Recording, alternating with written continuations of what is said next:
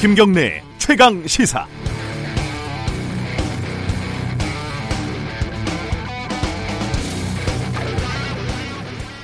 (1988년) 지강원이라는 사람이 560만 원을 훔쳤는데 17년형을 받았습니다. 그런데 당시 전두환 씨의 동생은 600억 원을 횡령을 했는데 7년형을 받았죠. 지강원은 탈옥을 했고 진압 과정에서 무전유죄, 유전무죄 이렇게 외쳤다고 합니다. 꽤 사회적인 파장이 컸고 지금도 사법 체계의 정의에 대한 의문을 제기하는 상징적인 억구가 됐습니다. 그런데 아무리 그래도 어, 전두환 씨가 법정에 들어가면서 29만 원밖에 없다면서 유전 무죄, 무전 유죄 이렇게 외치면 이건 코미디가 되는 거죠. 일제 강점기의 민족의 비참한 현실을 마주하면서 지금은 남의 땅 빼앗긴들에도 봄은 오는가 이렇게 노래한 시인의 마음은 지금도 큰 울림을 줍니다. 그런데 부동산 투기를 하면서 땅을 보러 다니면서 지금은 남의 땅 빼앗긴 들에도 봄은 오는가 이러면 굉장히 웃기지 않습니까?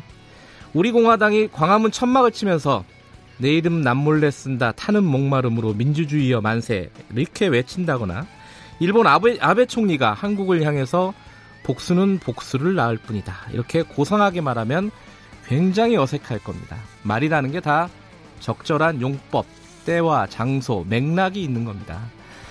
패스트트랙 폭력 사태를 수사 중인 경찰 조사에 응하지 않겠다면서 나경원 자유한국당 원내대표가 달개 목은 비틀어도 새벽은 온다 라고 말을 했습니다.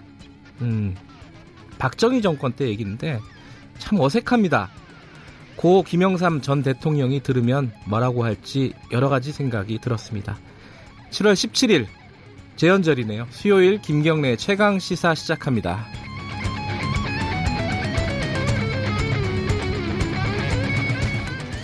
김경래 최강 시사는 유튜브 라이브로도 함께 하실 수 있습니다. 아, 문자 참여 가능하고요. 샵 9730 짧은 문자 50원 긴 문자 100원 들어갑니다. 스마트폰 어플리케이션 콩 이용하시면 무료로 참여하실 수 있습니다. 많이들 보내주시면 저희들이 공유하고 어, 필요하면 좀 읽어드리겠습니다. 오늘 주요 뉴스 브리핑부터 가겠습니다. 고발뉴스 민동기 기자 나와 있습니다. 안녕하세요. 안녕하십니까. 뭐 요즘은 뭐 일본 소식이 단연 뭐 일본이에요. 그렇습니다. 네. 강제징용 피해자 배상 판결에 대해서 제3국 중재위원회를 설치하자 일본 정부가 이렇게 제안을 했거든요. 청와대가 어제 이걸 거부했습니다. 답변 시한이 18일이었는데 네. 이틀 앞두고 수용 불가 입장을 공식적으로 밝혔습니다.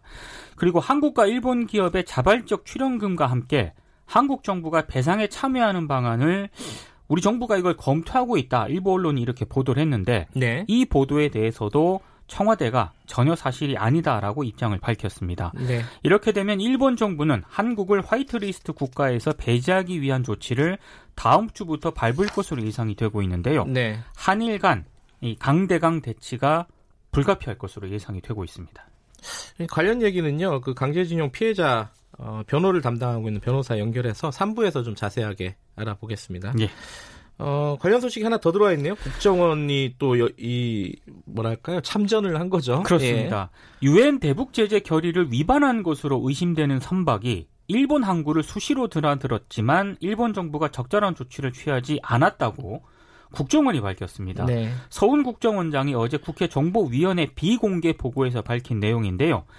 해당 선박들이 어떤 대북 제재 결의를 위반했는지 국정원이 공개를 하지 않았습니다만 명확한 위반 근거를 가지고 있다고 밝혔습니다. 그리고 일본이 대북 제재 문제를 확산시킨다면 관련 사례를 공개할 수도 있다 이런 뜻도 밝혔는데요. 이와 별개로 국정원이 한국 정부는 유엔 안보리 결의 위반 의심 선박 4척을 장기간 억류하고 후속 조치를 취했으며 결의 위반 혐의가 있는 두 척은 출항 보류 뒤에 수사를 진행하고 있다고 밝혔습니다. 네. 그리고 이해운 바른미래당 의원이 이제 국회 정보위원장이지 않습니까? 네. 우리 정부가 조치를 취한 이 여섯 척 외에 또 다른 세 척의 배가 유엔의 제재 결의안을 위반했다는 혐의가 있어서 일본 쪽에 협조를 요청을 하고 정보를 공유를 했는데 일본이 미온적으로 대처하고 전혀 조치를 취하지 않고 있어서 우리 정부가 상당히 걱정이다. 또 브리핑을 통해서 이같이 밝혔습니다. 지금까지 나온 얘기로 보면은 뭐 전략 물자 그리고 대북 제재 얘기를 일본이 꺼낸 거는 잘못 꺼낸 것 같다. 그렇습니다. 뭐 이런 생각은 좀 들어요. 예. 근데 어제 그 정보위에서 나온 얘기 중에 또 다른 얘기가 있습니다. 네. 김혁철 전 북한 국무위원회 대미 특별 대표가 처형됐다. 조선일보가 이렇게 보도를 했었거든요. 그렇죠. 굉장히 크게 보도했던 내용이죠. 네, 근데 국정원이 김혁철 전 대표가 살아있는 것으로 보고 있다고 밝혔습니다. 국정원이 이 김혁철 전 대표가 살아있다고 공식 확인한 것은 어제가 처음이었는데요. 국회 정보위원회 더불어민주당 간사인 김민기 의원이 브리핑을 가졌거든요. 네. 김혁철이 숙청됐다는 보도가 있었고 지금까지 국정원에 이 사안에 대해서 물었을 때는 계속 추적 중이라고 밝혔지만 서훈 국정원장이 어제는 살아있는 것으로 보고 있다고 답변했다 이렇게 공개를 했습니다. 네. 국정원은 또 북미 실무 협상 재개 시점과 관련해서는 판문점 회동이 2주 지났으니까 2, 3주 후면 재개가 될 것이다 이렇게 전망을 했습니다. 조선일보가 어, 김혁철은 숙청을 당했고, 그러니까 처형을 당한 거고, 네. 그리고 김여정 부부장은 뭐 근신, 근신 중이다. 뭐 네. 이렇게 보도를 했었는데 둘 다 아닌 걸로 지금 김여정 부부장은 승진을 했고, 그죠? 그 관련 보도 중에서 맞는 팩트가 거의 없는 것으로 지금 드러났습니다. 이쯤 되면은 좀 정정 보도라든가, 그렇습니다. 뭐 고, 공지 같은 것들을 정정 보도가 좀 쑥스러우면은, 네. 예, 그 정도는 해야 될 것 같은데 어떻게 할지는 좀 봐야 될 것 같아요. 어제 굉장히 놀랐습니다. 오후에 저도 어, 정도원 전 의원이 숨진 채로 발견이 됐습니다. 어제 오후 2시 30분쯤 자신의 운전 기사가 운전하는 차에서 내려서 네, 서울 서대문구 홍은동 인근의 북한산 자락길 쪽으로 올라갔다고 합니다. 네, 오후 3시 42분쯤 부인이 집에서 유서를 발견하고 경찰에 신고를 했고요. 네, 경찰이 휴대전화 위치 추적으로 오후 4시 25분쯤에 정도원 전 의원을 발견을 했는데요. 일단 유서가 나온 점 등으로 미뤄봤을 때 아, 정도원 전 의원이 극단적 선택을 한 것으로 경찰이 판단을 하고 있습니다만 네, 더 정확한 사망 경위 등을 현재 파악 중입니다. 정두원 전 의원은 2004년 17대 총선을 시작으로 3선을 했고요. 이명박 정부 출범 이후에 이상득 전 의원과의 권력 투쟁에서 밀려난 뒤에 비주류로 살았습니다. 네, 2016년 20대 국회의원 선거에서 낙선을 했는데요. 이때부터 우울증에 시달린, 거- 시달린 것으로 전해졌습니다. 네. 낙선 이후에는 뭐 TV와 라디오 시사 프로그램 등에서 진행자와 패널로 활발하게 활동을 했습니다. 아직 그, 어, 그 극단적인 이유, 어, 선택을 한 이유가 명확하게 밝혀지지는 않았는데, 그렇습니다. 어찌됐건 뭐 고인의 명복을 저도 빌고요. 어, 문자를 많이 보내주시네요. 파라나 사사님이 음, 정두원 전 의원이 안타깝다. 보수 진보를 넘나들면서 명쾌한 얘기를 하던 시간이 그리울 겁니다. 아, 삼가 고인의 명복을 빕니다. 이런 문자도 보내주시고요. 네, 다음 소식 전해주시죠. 지난 4월 국회 패스트트랙 지정 충돌 과정에서 고소 고발된 국회의원들 있지 않습니까? 네, 수사가 이제 본격화됐는데요. 어제 더불어민주당 백혜련 의원 그리고 정의당 윤소아 원내대표가 경찰 조사를 받았습니다. 패스트 트랙과 관련한 고소 고발로 국회의원이 경찰 조사를 받은 것은 처음인데요. 백혜련 의원은 실질적인 피해자인 자신이 이 자리에 선 것이 황당하지만 자유한국당 의원들도 출석 요구를 받은 것으로 안다. 함께 나와서 조사받길 원한다. 이렇게 얘기를 했고요. 네, 윤소화 정의당 원내대표도 자유한국당 의원들도 자진 출두해야 한다. 조사를 거부하면서 정치 탄압 운운하는 것은 국민에 대한 우롱이다. 이렇게 비판을 했습니다. 지금 자유한국당 의원들 같은 경우에는 여상규 의원 등 4명은 지난달 27일 경찰에 소환 통보를 받았고요. 그리고 지난 9일에는 이은재 의원 등 9명이 경찰에 출석 요구를 받았습니다. 그런데 이 경찰 요구에 응하지 않고 있습니다. 네. 나경원 원내대표는 표적 소환이자 야당 탄압이다 이렇게 주장을 하고 있습니다. 달개 목을 비틀어도 새벽은 온다. 네, 그 얘기까지 하면서 예. 야당 탄압이라고 주장을 하고 있습니다.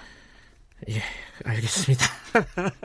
이게 아 이게 어, 오프닝에서 제가 말씀을 드렸는데 이게 왜 자꾸 그 청취자분들 중에 어 몇 몇몇 분이 이렇게 야당만 그렇게 맨날 뭐라고 하느냐라고 예. 말씀하시는데 잘 들어보면 여당도 많이 뭐라고 합니다. 잘 들어보시기 바라겠습니다. 아, 이 삼성 바이오로직스 관련해서요. 분식회계 관련해서 구속영장은 처음이라고 하더라고요. 그렇습니다. 네. 검찰이 분식회계 과정에 관여하고 지시한 혐의로 김태한 삼성 바이오 대표 등에 대해서 구속영장을 청구를 했습니다. 네. 삼성 바이오 관계자가 증거인멸이 아니라 회계 사기 혐의로 구속영장이 청구되기는 이번이 처음인데요. 네. 구속영장이 청구된 사람은 김태한 삼성 바이오 사장을 비롯해서 김모 전모, 신모 상무 등 3명입니다. 이들은 2015년 자회사인 삼성바이오 에피스의 회계 처리를 하는 과정에서 4조 5천억 규모의 분식 회계를 저지른 혐의를 받고 있는데요. 이 김태환 대표 등의 신병 처리 결정이 마무리가 되면 검찰은 이재용 삼성전자 부회장 소환 시점을 저울질할 것으로 예상이 되고 있는데 일단 윤석열 그 검찰총장 취임식이 25일이거든요. 네. 이 직후에 소환이 이루어질 수도 있다 이런 전망이 나오고 있는데 네.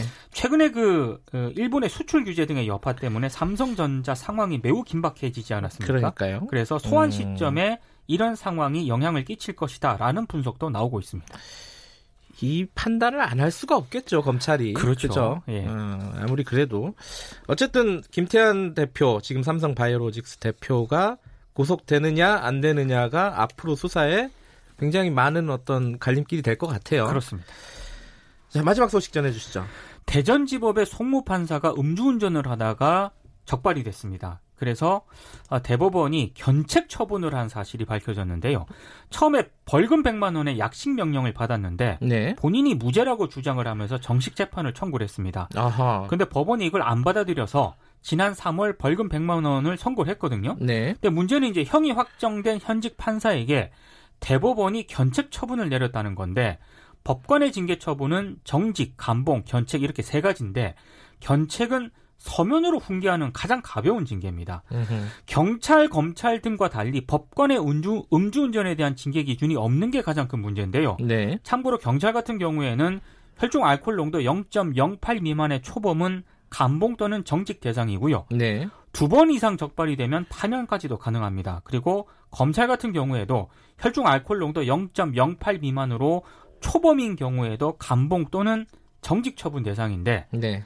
에, 법관은 이 징계 기준 자체가 없기 때문에 예외인 것 같습니다. 법관은 어, 음주운전을 안 한다 이런 생각이 있나요? 이해를 못하겠습니다. 예. 오늘 뉴스 여기까지 듣겠습니다. 고맙습니다. 고맙습니다. 고발 뉴스 민동기 기자였고요. 김경래 최강 시사 듣고 계신 지금 시각은 7시 37분입니다. 김경래의 최강 시사는 여러분의 참여를 기다립니다. 샵 9730으로 문자 메시지를 보내주세요. 짧은 문자 50원, 긴 문자 100원. 콩으로는 무료로 참여하실 수 있습니다. 네, 김경래 최강 시사 듣고 계시고요. 아, 오늘은 좀 특별한 분 한 분을 모셨습니다. 최근에 미스 코리아 대회 요새는 뭐 TV에서 생중계도 잘 안 하는데 어, 이게 언론사에서 주최하는 거이다 보니까 뭐 보도는 많이 됩니다.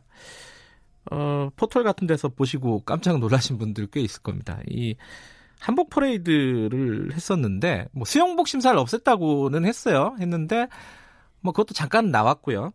근데 뭐 한복 퍼레이드가 중간에 나왔어요. 어 근데 한복이 어, 어 뭐지 이게 이게 한복 맞나 이런 생각이 들었습니다. 어 노출도 굉장히 심했고요. 뭐 여러 가지 측면에서 뭐 성상품화 이런 측면도 있고 그리고 또 한복을 개량하고 뭐 퓨전하고 이런 건 좋은데 저거는 좀 선을 넘어간 거 아니냐라는 의견을 갖고 계신 분들도 꽤 있었던 것 같아요.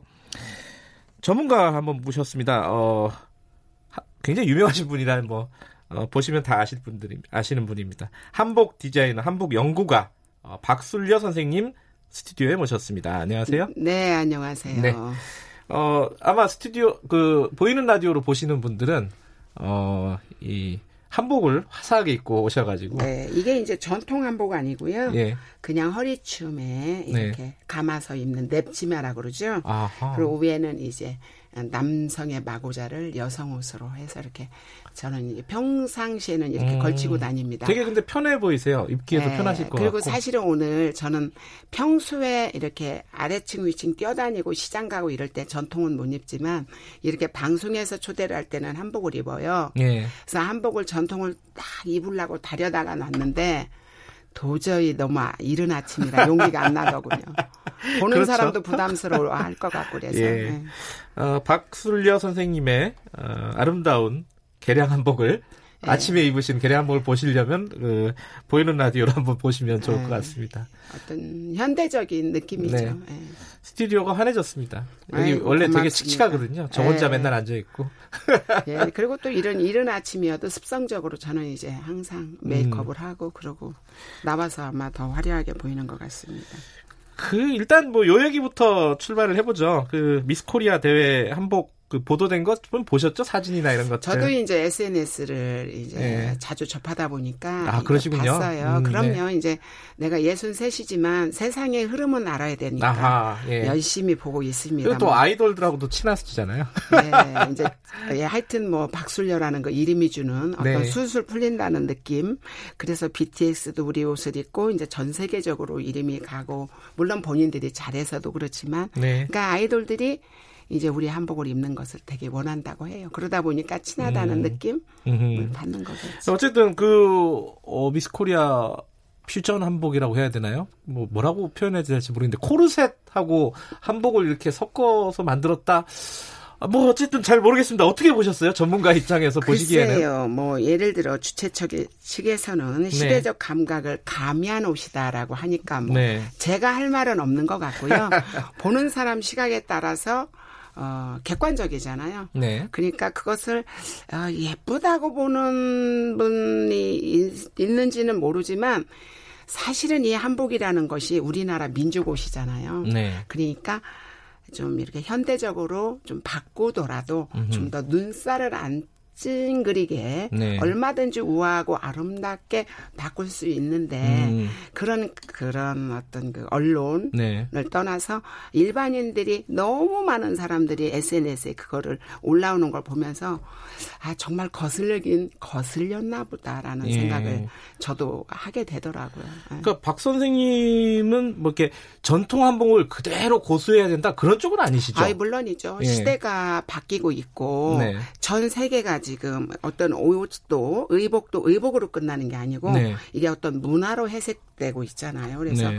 그거를 그대로 박물관에 있듯이 우리가 입자라는 생각은 아니지만 네. 그러나 우리 한복이 가진 고유성이 있잖아요. 음. 많은 분들이 우리 옷은 좋은 것이야라고 음. 하고 정말 우리 옷을 지켜야 된다는 생각을 정말 41년 한복을 음. 한 사람으로서 예. 절실함이 있어요. 음흠. 그래서 정말 바꾸더라도 지금 제가 입은 옷도 예. 현대적인 변형된 나들이 보이라는 저는 표현을 쓰기를 예. 좋아하는데 그러니까 전통은 아니지만 그래도 전통성은 너무 무너뜨려서는 안 된다. 아하. 왜냐하면 세계 속의 한복인데 그 옷이 너무 막 그 그렇게 쓰- 그러니까 그 지금 SNS에 막 네. 이게 뜨겁게 달구는 그런 쪽에서 재조명되는 건 좀 슬픈 일이다 예. 는 생각을 해요. 저, 저는 뭐 여기에 대해서는 한 두 가지 정도의 제 머릿속에는 좀 의문이 좀 생기는데 한 가지는 어 이 아까 말씀하신 우리 한복의 고유성이나 이런 것이 본질은 뭘까? 어디가 그 적정선인가? 요번에는 선을 좀 넘어갔다라는 생각도 좀 드는데 네. 그러니까 그 우- 우리의 한복의 어떤 고유성 이거는 어디 본질적으로는 뭘까? 이런 생각이 사실은 좀 들어요. 우리 옷이잖아요. 그리고 예. 우리 조상님들이 입다가 네. 아무 조건 없이 우리 후손들에게 물려준 소중한 문화유산이니 네. 예. 그거를 너무 어, 눈살집 뿌리게까지 아니어도 우리 옷은 적당하게만 만들어도 아름다운 옷인데. 아, 원래부터 좀 아름다운 옷이다. 네. 우리 옷이잖아요. 아, 우리 예. 옷. 우리 옷. 그냥 우리가 지켜가야 된 대한민국 국민들이 음흠. 모두 지켜가야 된 우리 옷이니 그 옷을 어, 앞으로도 예. 이런 대회가 있거나 이럴 땐 좀더 어, 생각하면서 만들면 음흠. 예, 참 좋을 것 같습니다. 또 한 가지는 이 노출에 대한 건데요. 사실 이제 그런 거 아니겠습니까? 이 한복도 사실은 뭐 섹시함이라든가 뭐 요새 뭐 요새 말로 하면은 뭐 좀 에로틱한 뭐 그런 한복도 분명히 있을 거잖아요. 예, 그럼요. 이렇게 어, 이제 제가 고객을 맡다 보면 네. 좀더 발랄해 보였으면 좋겠다. 좀 더 딱 붙었으면 좋겠고 많이 노출했으면 좋겠다. 이렇게 표현하면 전 그쵸, 그 뭐라고 취향, 하냐면요. 취향이니까. 네. 예. 취향이고 현대적인 것도 좋지만 그렇게 편하게 입고 짧은 걸 원하고 많이 놓 그러면 서양 드레스를 입어라 하고 저는 정말 아, 얘기해요. 차라리 예. 서양 옷은 편하잖아요. 음. 그러나 어느 우리 이웃 나라 일본 네. 기모노 네. 어, 예를 들어 중국의 치파오, 예를 들어서 뭐 베트남의 뭐 그런 민족 옷일수록 편한 옷은 없습니다. 아하. 그러나 우리가 지켜가야 되는 어떤 고유성은 있다라는 거죠. 아하 예, 그렇군요. 그렇잖아요. 생각을 해보면 음흠. 어, 겟다라고 하는 그 신발에 그 아주 오종종하게 걷는 그 일본 기모노가 예. 편하겠습니까? 안 편할 것 같아요 보기에도. 예. 아우자의 베트남 옷도 네. 속된 말로 섹시하게는 보일지라도 어, 편하지는 않아 보여요. 음. 우리나라 옷처럼 넉넉하고 너그러운 옷은 아니라는 거죠. 음. 네. 그런 거 따지면 우리 우리 옷은 굉장히 편한 편이군요. 네, 과학적으로 아마 대라 해도 아마 굉장히 건강에도 도움되는 옷이 아닐까요? 음, 그러다 보니까 이게 몸매가 잘 안 드러나니까 네. 이게 미스코리아에서 채택을 안 하는 것 같기도 하고 그래요. 근데 늘 입다라는 거 아니잖아요. 늘, 음. 늘 오늘도 입고 내일도 입자 한복을 그런 거 아니고요. 네. 특별한 날 그런 대회를 우리나라를 대표하는 미인들한테 한복을 입혔어. 그럼 아 대한민국 옷이 저렇게 아름다워를 알리는 네. 그런 대회로 앞으로는 거듭났으면 좋겠다는 예. 생각을 했어요. 물론 이제 뭐 어, 여러 가지 변화는 있었지만 미스코리아 대회 자체에 대한 뭐 여러 가지 부정적인 시각도 불로, 분명히 있습니다 우리 사회에 네, 있는데 사실 그 대회에서 저한테 네. 심사위원 좀 해달라고 아마 예, 제가 연락을 받았었어요. 아 그러세요? 근데 제가 요즘에 들어서 느끼는 거는 예. 그렇게 막 이렇게 다녀가면서 그런 네. 심사를 하는 것보다는 우리 박술연복을 찾아주는 고객님들에게 어떻게 하면 좀더 음. 제대로 된 에, 정말 고- 정말 제대로 된 한복을 만들어서 한 분 한 분 만족을 시키냐 그것이 저는 네. 더큰 어깨의 짐이라고 생각을 하기 때문에 네. 그의 심사위원을 제가 고수했습니다.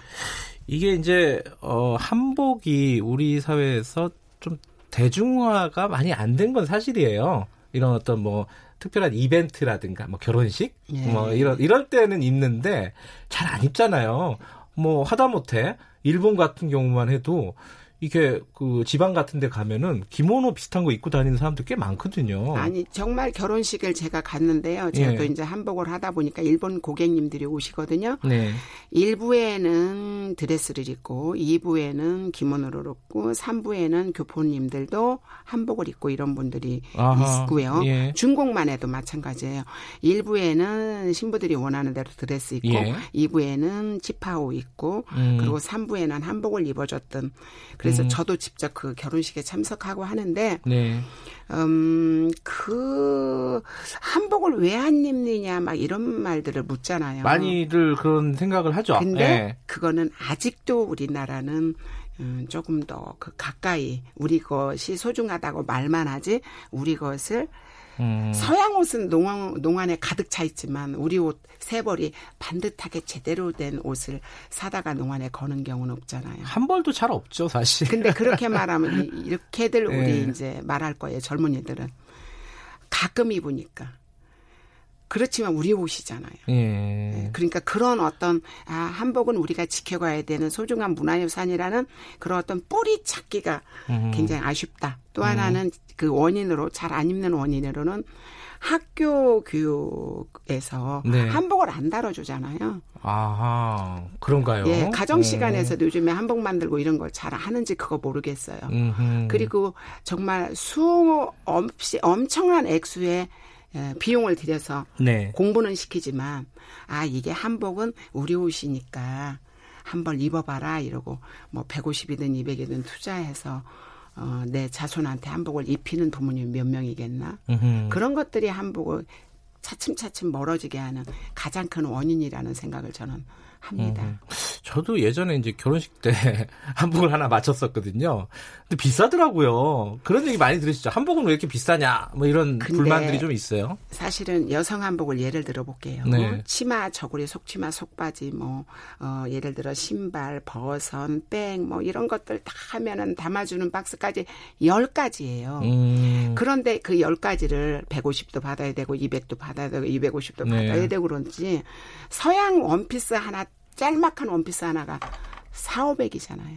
아, 그거는 이제 연예인들이나 이런 사람들 아니고요. 아니에요. 저는 내 고객들을 대해보잖아요. 아. 한매다가 옷을 넣는다고 싸가러 오셔서 예. 사모님 이게 얼마예요? 그러면 어, 480 줬어. 뭐 이거 600이야, 800이야 이런단 말이죠. 예. 근데 왜 한복은 좀 더 비싸면 안 되죠? 아. 이것도 우리의 정말 그 털어버려야 되는 잔재라고 생각을 해요. 아니 좀 근데 이제 그, 대, 그 고객들이 약간 이제 좀 어, 있는 분들이니까 그러실 것 같은데 이제 보통 사람들은 오단벌 하는데 이제 뭐 예를 들어 양복 같은 거 하는데 몇십만 원도 되게 이제 부들부들 떨잖아요. 그래서 그런 측면에서 이제 좀 비싸다 뭐 이런 그렇기는? 하지만 예. 서양에서 넘어온 백들은 비싸도 선뜻 사지만 아. 한복 한 벌씩 그렇죠, 장만하는 그렇죠. 거에 대한 아, 그러니까 아직도 갈 길이 멀다. 어, 생각의 전환이 분명히 필요할 때인 것 같습니다. 예. 근데 한복하면은 이 사건이 생각이 나요. 예전에 어, 신라 호텔에서 예. 식당에 한복 입었다고 못 들어가게 했던 사건이 있었어요. 사실은 그게 아마 그 개인의 실수가 아닌가라는 생각도 해요. 아. 왜냐하면 저도 네. 왜 개라고 있죠. 예. 돈개 같은 조그마한 것들 개할 때 식사를 아, 개 모임. 같은 거. 예. 예. 그러면 신라 부패를 좋아하는 어른들이 많으세요. 예, 예. 그러면 그냥 하- 전통 한복을 입고 막 일하다가 예. 손님 받다가 이제 개 모임이니까 개돈을 주러 이렇게 가기도 하고 네. 그럴 때 저는 또 한- 이렇게 못 들어오게 한 적이 없어서 네. 근데 이제 그 개인의 어떤 직원의 실수였을지 예. 예 그거는 굉장히 잘못된 거죠. 음, 뭐, 근데 나중에 이제 알고 보니까 정책적인 부분이 있었는데, 예. 어, 그 부분이 뭐 해결은 됐어요. 해결은 됐는데, 그때 그럼요. 이제 한복 입었다고 못 들어 가게 하는 걸, 보, 그, 그런 뉴스를 보시고. 좀- 그거는 화가 났죠. 그죠. 개인적으로는 저도, 좀 예, 그러셨을 것 같아요. 그때 방송을 여러 개 예. 출연도 하고 했는데 예. 예, 그런 일이 다시는 있어서도 안 되고요. 음. 예. 한복 전문가로서 좀 이렇게 요새는 뭐 예를 들어 고궁 같은 데 앞에 가면 외국인들이 한복 입고 사진 찍게 하고 막 이런 이벤트도 있고요. 뭐 한복을 많이 보시잖아요. 곳곳에서. 네. 조금 야, 이건 아니다. 이건 뭐 이럴 때가 있으세요? 이거 좀 제가 한 2, 3년 전 네. 작년까지만 해도 사실은 그 경복궁 쪽으로 안 갔었어요. 왜 왜요? 저도 처마도 너무 좋아하고 네. 그, 그, 정말 그 우리 민, 가장 많이 결집된 데가 그 경복궁 쪽이잖아요. 네. 그래서 이렇게 한번 전시를 뭔가 특별 전환 한번 가고 싶어도 네. 그 한복 입고 무리지어 다니는 젊은이들이 너무 불편해서 안 다녔었죠. 왜, 왜 불편하세요? 근데 이제 사실은 그 누구의 책임인가? 어. 왠지 내가 40년을 한복을 해 오면서 예. 과연 이거에 대한 갈등을 해야 되는가? 그렇다고 내가 그들을 다 한복을 입힐 수는 없잖아요. 예. 세탁기를 막 돌리는 그런 커튼지로 옷을 할 수는 없고. 예. 그래서 요즘에 마음을 비운 게, 아, 그래. 그 저것도 하나의 문화라고 이해해 주자라고 음. 해서 마음 편하게 요즘에는 예, 얼마 전에도 제가 이제 전시 보러 예. 특별전 보러 가고 했는데요. 이제 그거는 그리고 그들이 한복을 커튼지를 입고 다니는 사람들의 제가 말을 시켜봤는데 외국인이 거의 80%예요. 음. 근데 남의 나라 옷을 너희들이 돈 주고 사 입어라 이럴 수는 없는 상황이니 음. 그것까지는 우리가 그냥 좋은 마음으로 음. 예, 봐 넘겨야 될 것 같습니다. 그러니까 뭐 좀 많은 사람들이 그래도 조금 그래도 저렴한 가격으로 그 그래도 좀 격에 맞는 한복을 입을 수 있게끔 선생님께서 음. 많이 노력을 해주셨으면 좋겠어요. 아이고, 네. 하여튼 제가 있는 길에서 열심히 노력을 하겠습니다. 그 아까 물어보셨잖아요. 학교 교육이 문제가 있다고. 그럼요. 저는- 5508님이 중학교 가정교사시래요. 예. 어, 청취자분인데 2015년 교육과정 개정 교과서부터 한복 단원이 없어졌대요. 어, 그러니까 그런 네. 것이 슬펐고요. 제가 네. 사실은 어디에서 한복 교육을 강의를 해달라 그래서 제가 가려고 했었는데 네. 그 30명이 넘는 학생 중에서요 다섯 명도 한복을 배워보겠다는 사람이 없대요. 네. 그래서 제가 안 간 적이 있었던 슬픈 기억이 있네요. 알겠습니다. 어, 그 코르셋 한복 사태라고 해야 되나요? 그 사건을 보시고 어, 한복 전문가로서 마음이 아프셨을 것 같아 갖고 저희들이 오늘 모셔가지고 네. 이 얘기 저 얘기 한번 여쭤봤습니다. 고맙습니다. 계속 노력해 주시고요. 감사드립니다. 네, 고맙습니다. 네. 아, 한복 연구가 박술려 선생님이었고요. 김경래 최강에서 1부는 여기까지 하겠습니다. 잠시 후에 어, 뉴스 듣고 8시 5분에 돌아옵니다.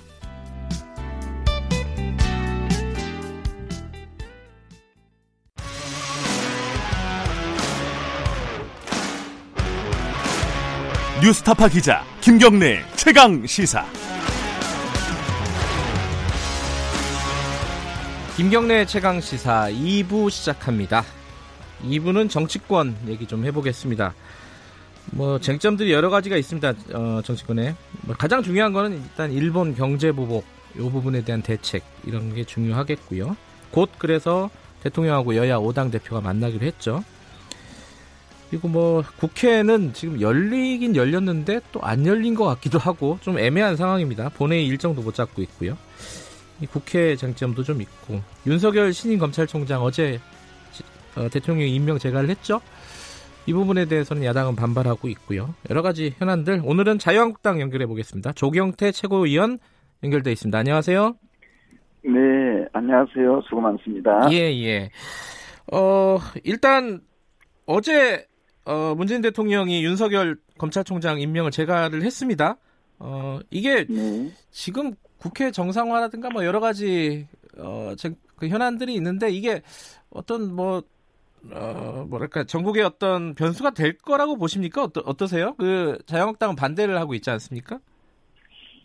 어, 저는, 어, 우리 자라나는 어린 아이들, 네. 교육이 많이 걱정이 됩니다. 우리 아이들한테는, 어, 거짓말 하지 마라, 정직해야 된다, 이렇게 가르치지 않습니까? 네, 네, 그런데, 이, 저, 이번 청문회에서도 보셨다시피, 물론 윤 후보자가 뭐 재주가 뛰어나고 능력이 출중한 분이기는 하지만 네, 이 거짓말하는 이 인물이다. 네, 거짓말하는 이 검찰총장이라는 그런 이 오명에서 아마 벗어나지 못할 것 같다는 생각이고요. 예, 어쨌든 우리 기성세대 어른들에 대한 불신이 앞으로 계속 이어지지 않겠나 하는 우려를 하고 있습니다.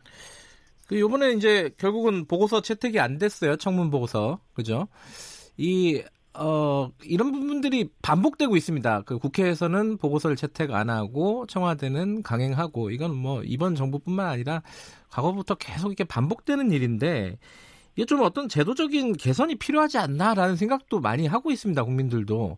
어떻게 보십니까? 네, 최고위원께서는?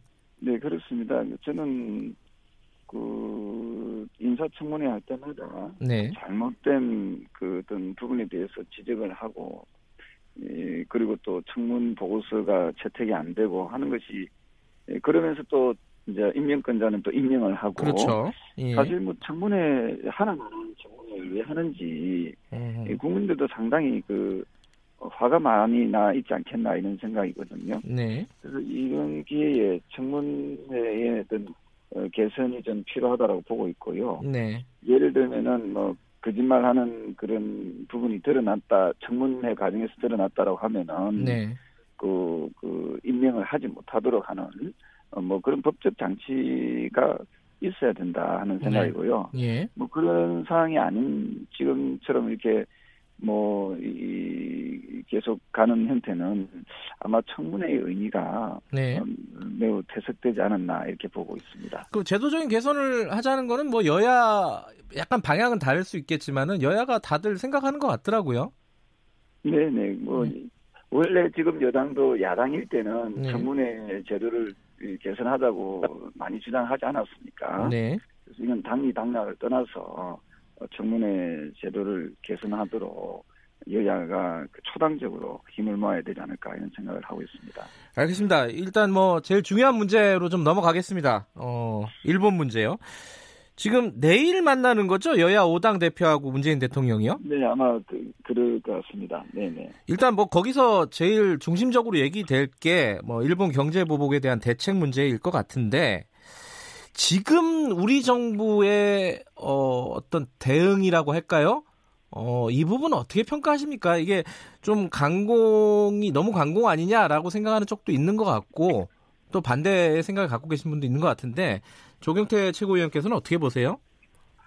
아, 저는 그 외교, 외교 정책이. 네. 우리나라의 외교 정책이, 어, 좀 성숙되지 못하지 않았나. 네, 하는 생각을 국민들도 그렇고 저도 그렇게 느끼고 있거든요. 네.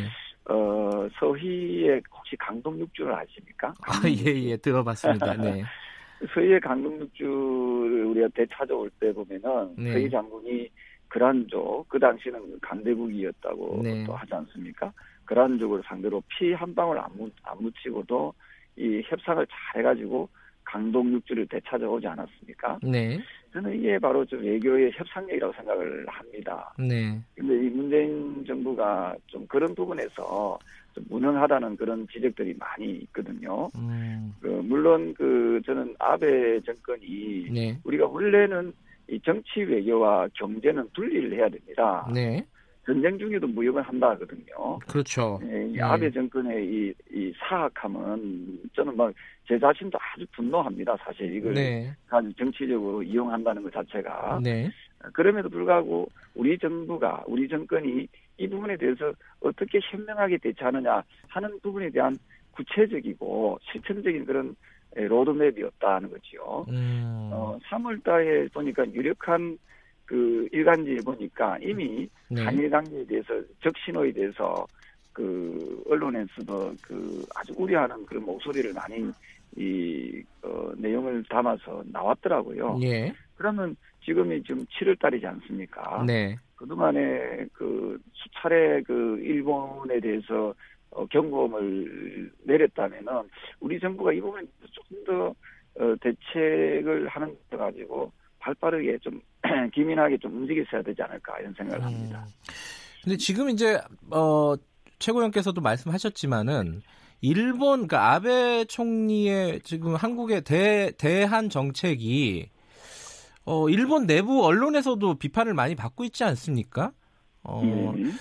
그러니까 지금 우리 정부가 할 수 있는 선택지가 지금의 지금 방식의 대응 말고 뭐가 더 있을까? 이게 참 어려운 문제인 것 같아요. 어, 어떤 부분이 더 필요하다고 보시는 거예요? 그러면 구체적으로 좀 말씀해 주신다면은?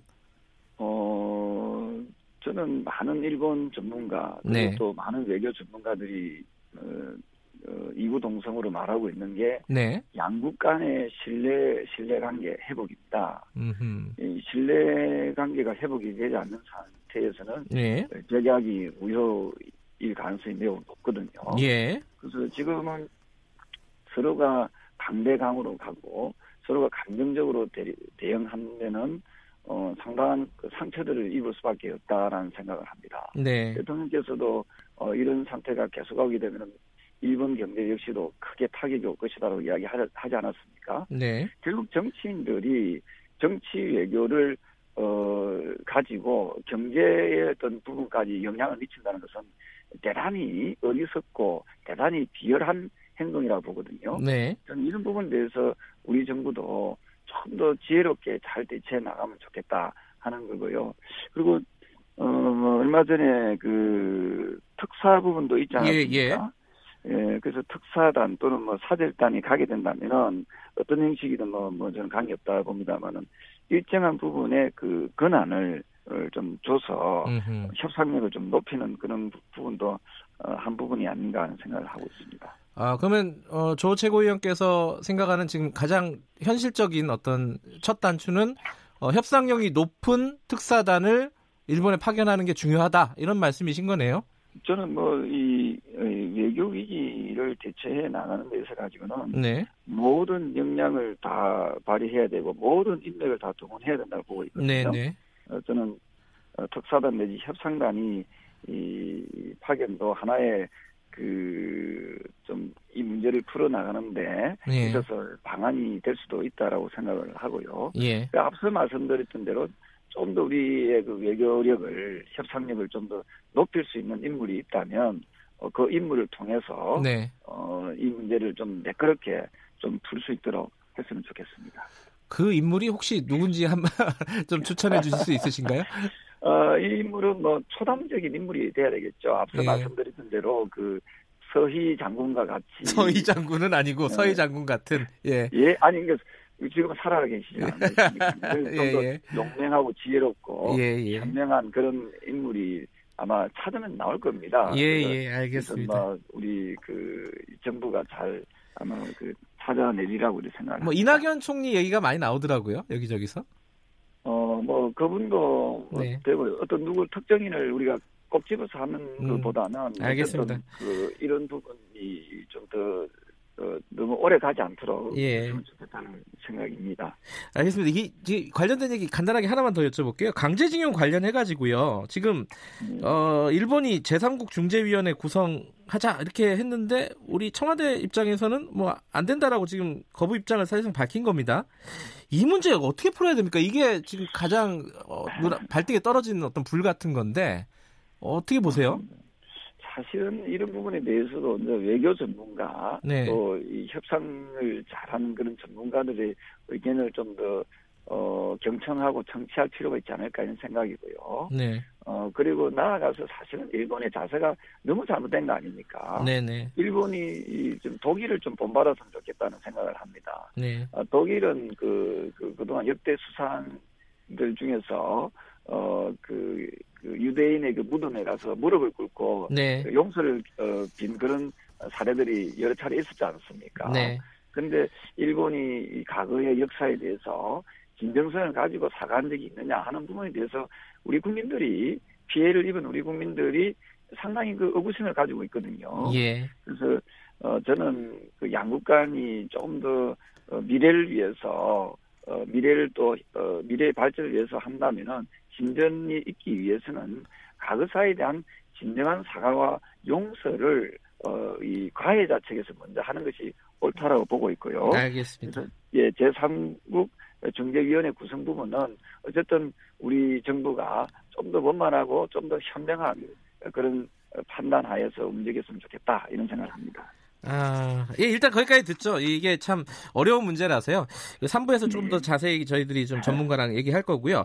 어, 현안들 몇 가지만 시간이 많이 지나가지고 좀 간단간단하게 좀 여쭤볼게요.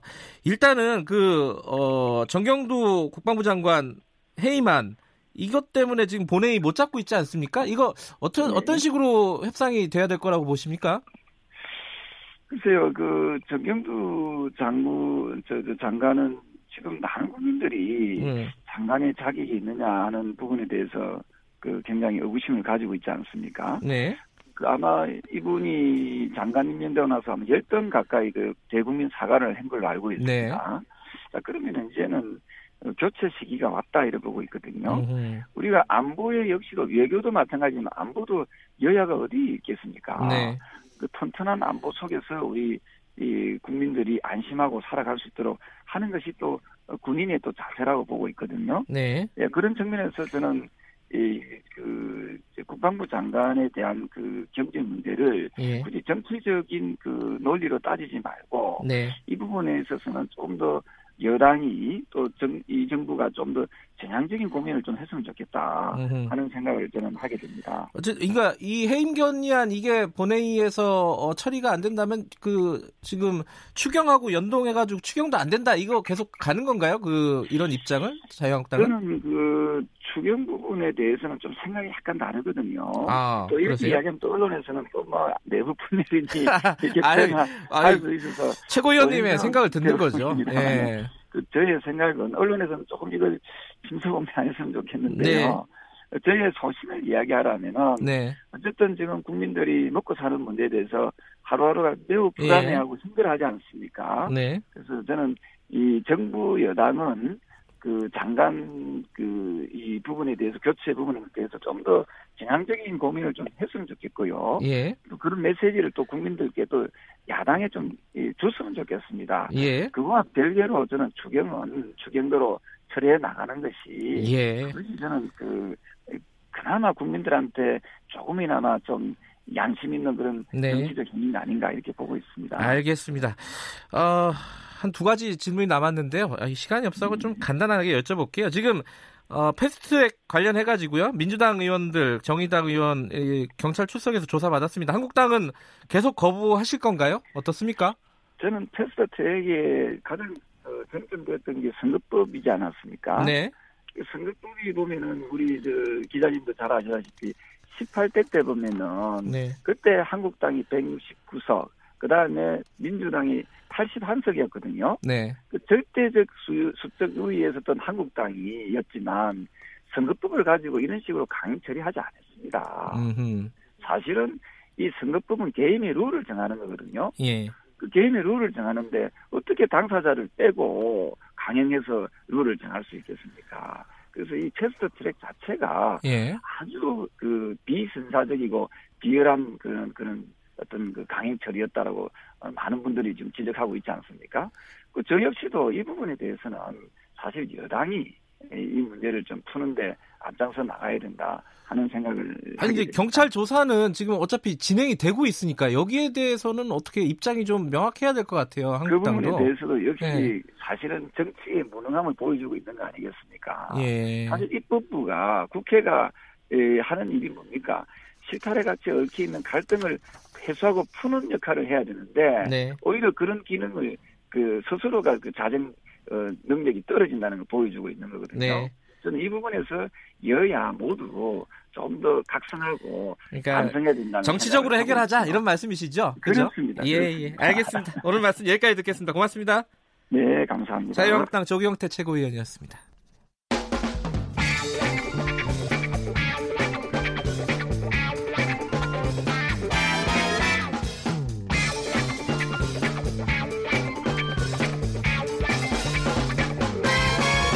윤태곤의 눈.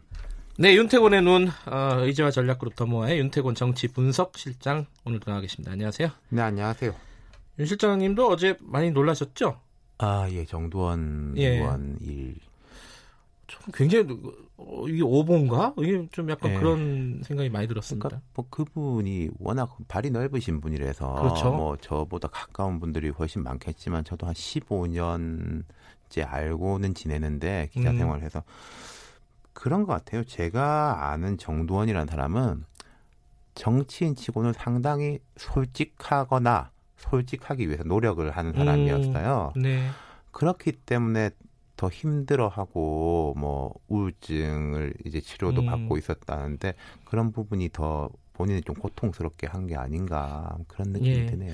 예. 뭐 어, 풍우나라는 뭐 표현도 네. 어떤 사람들은 쓰고요. 그리고 사실 파란만장했죠. 예. 그러니까 그분을 비춰봤으면 좋겠어요. 여러 여야 정치인들이 음. 이게 정두원이라는 사람하고 자신을 비춰보는 또 계기가 음. 되는 게 그분에 대한 최고의 추모가 아닐까 그런 네. 생각이 듭니다. 네. 어, 고인의 명복을 빌고요. 정치 얘기 좀 해볼게요. 네. 그 오, 아, 내일 만나는 거죠? 대통령과 오당 그렇죠. 대표? 예. 내일 오후에 만난다고 하죠. 뭐 드디어죠, 드디어. 근데 드디어죠. 이 이야기가 언제 나왔냐면요. 예. 지난 5월 9일 문 대통령이 KBS 단독 대담 때 그때가 북한이 단거리 미사일 발사했을 시점이었잖아요. 네. 그때 제안이 처음 한 거죠. 그 그러네요. 즉각, 그 예. 즉각적으로 다른 당 대표들은 말할 것도 없고 황교안 대표도 좋다고 그랬거든요. 네. 근데 그게 우여곡절 끝에 이제 내일이면 7월 18일이지 않습니까? 예. 70일 만에 성사가 되는 70일. 거네요. 이야, 예. 만나기 어렵네요. 그렇죠. 무슨 얘기 할 건지는 대략 정해졌겠죠, 그렇죠. 이제는. 각 예. 당 사무총장들이 미리 실무 협의를 해가지고 어제 민주당 윤호중 사무총장이 대표로 브리핑을 했습니다. 네. 사상 초유의 한일 간 무역 갈등이 벌어지고 있고 이것이 우리 경제에 미치는 영향을 최소화하면서 최단 시일 내 해결하, 해결해 나가기 위해 초당적 노력이 필요하다고 음. 판단했다. 일본의 경제 보복 조치와 국내 산업에 미치는 영향 등에 대해 대책을 마련하기 위해 정부로부터 보고를 받고 그렇다면 아마 홍남기 부총리나 어, 또 청와대 정책실장 김상조 정책실장이 아마 배석해서 보고를 할것 음. 같아요. 네. 그런 이후에 이제 여야의 초당적 협력 방안과 국정 현안에 대해 폭넓게 논의하기로 했다 이렇게. 설명을 했습니다. 그런데 어, 상황이 상황이니만큼 밥은 안 먹겠다. 뭐 이런 이런 얘기도 그러니까 나오더라고요. 오후 4시부터 네. 6시 2시간 잡혀 있습니다. 그리고 이제 좀 길어져도 만차는 없다 이런 건데 통상요 이런 회동 하면은 항상 브리핑이 있습니다. 심도 깊은 논의 때문에 예상보다 길어졌다. 짧아지는 것보다 모양새가 훨씬 그럼요. 좋잖아요. 예. 그리고 참석자가 6명이니까 2시간이 충분한 것도 아니고요. 예. 그리고 이게 핵심 의제는 이제 일본의 수출 규제에 대한 초당적 대응인데 다른 논의 의제도 열어두기로 합의를 했는데 그럼 뭐 아까 조경태 최고위원이 말한 뭐 패스트트랙이나 검경 수사권 조정이나 추경 등 쟁점 연안이 두루 거론될 가능성이 있는데 물론 또 각 당이 중점적으로 생각하는 의제들이 있겠지만은 그걸 너무 강조하면요 눈치 볼 거예요. 그렇지 않겠습니까? 그렇죠. 예, 그 고- 현장에서도 눈치 보인 것뿐만 아니라 언론가 그렇죠. 국민들한테도 눈치 보일 그러니까 거예요. 무엇이 중요한디 뭐 이런 그렇죠. 얘기 나오는 거죠. 말씀이죠. 자, 네. 그 황교안 대표가 계속 얘기했던 1대1 이거는 하는 겁니까? 안 하는 겁니까? 어제 오당 사무총장 테이블에서는 언급되지 않았다고 합니다. 네. 하지만 이전에 다른 당들이 뭐 대통령과 황 대표가 따로 만나는 것에 대해서 우리가 반대할 이유가 있냐 네. 이런 언급들을 한 적이 있어요. 그렇기 때문에 이 부분은 청와대하고 한국당이 별도로 논의하고 있을 가능성이 있을 것 같아요. 제 음. 생각에는. 그리고 양측 다 이 문제에 대해서 말을 안 하는 걸 보면 음흠. 뭐 이야기가 있기 때문에 말을 안 네. 하는 것일 수도 있고요. 뭐 캐주얼하게 잠깐 둘이 만날 수도 있는 거 아닙니까? 뭐 그죠? 별도 음. 날짜를 잡을 수도 있는 거고요. 예. 야, 근데 복귀를 해보면은 이게 아까 70일이라고 했잖아요. 그 우여곡절이 많았습니다. 자, 첫 번째 의제는 북한 미사일, 그러니까 안보 문제였어요. 네. 그다음 뭐 추경, 그다음 또 한미 정상회담 설명차, 그다음에 판문점 남북미 회동 설명차 수면 위로 떠오르다가 떠오르다가 무산됐거든요. 그러다가 결국은 되긴 됐어요. 예, 네. 지난주만 해도 뭐 이게 1대1, 1대3 이것 때문에 안 된다, 된다 말이 많았는데 이번 주 초에 황교안 대표가 기자회견을 열고 조건 없이 하겠다. 음흠. 황 대표는 뭐 제안이라는 표현을 하던데 네. 어쨌든 조건 없이 하겠다는 의사를 밝힌 이후에 급물살을 탄 거죠. 갑자기 이렇게 입장이 뭐 바뀌었다기보다는 확고해진 이유가 뭘까요? 자, 된 이유가 뭔가 예. 안된 이유는 우리가 짚어봤는데 첫 번째는 일본 관련 사안은 정말 파괴력이 크다. 그렇죠. 북한보다 더 크다. 그럴 수 있죠. 예. 예, 지금 이제 감론을박이 벌어지고 있고 야당을 중심으로 뭐 우리 정부도 미숙한 거 아니냐 이런 비판도 제기되고 있지만은 지금 일단 여론의 핵심은 아니 우리 정부의 잘잘못을 떠나서 그렇죠. 일본이 잘못했다 이거잖아요. 네. 그리고 이 사태가 지금 장기화될 가능성을 배제할 수 없고 이런 상황에서 뭐 한국당이 양비론 혹은 우리 정부에 대해서 더 비판하는 것처럼 느껴지기도 하고 뭐 본인들은 음. 아니라고 말씀하시지만은 그러면 정치적 타격이 더 크겠다 우리가 네. 그런 생각이 들었을 거예요 한국당 입장에서는 네. 그리고 또 하나 더 얼마 전에 제가 이제 자세히 설명했지만은 문희상 국회의장 주도로 각 당 원로급들이 초당적 대처를 준비하고 있지 않습니까? 네. 그럼 자 대일 문제 대응의 중심축은 무조건 정부입니다. 예. 그 다음 보조축 두 번째 축이 문희상 의장과 국회 원로 이렇게 돼버리면은 정당 아하. 특히 한국당의 존재감은 뭐 그냥 훈수나 뚜거나 발목 잡는 사람으로 급전직하할 수 있는 거 아니겠어요? 음, 그렇군요. 그 네. 중심부로 들어가야 된다 이 맞습니다. 사안에 대해서 예. 또 하나 짚어본다면은 어떤 거 있죠? 이것도 상당히 큰데 한국당하고 황교안 대표 상황이 안 좋잖아요. 아하. 어찌 보면은 반사이익을 누릴 수 있는 사안들이 자꾸 나오는데 뭐 정경두 장관 해임 건의안 문제로 되는 안보 문제점, 한일 갈등, 또 한국당에서 사고와 막말 논란이 끊이지 않으니까 이 음. 국면을 전환할 때가 됐다. 일하는 이런 판- 정당으로 예, 그렇죠. 이런 예. 판단이 있을 것 같습니다. 어찌됐든 요번에 만남이 그 국회가 좀 막혀있던 게 풀리는 계기가 되겠죠?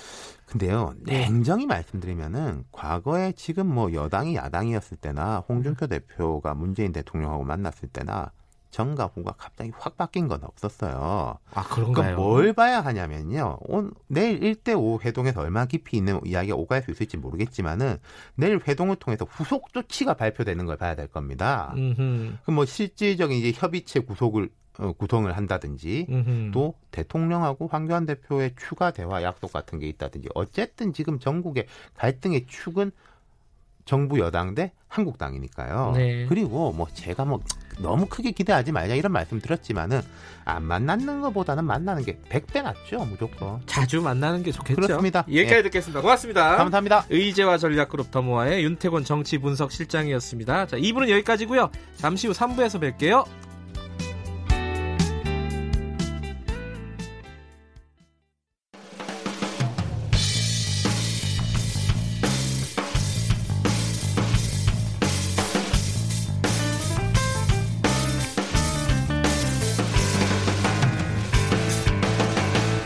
김경래의 최강 시사.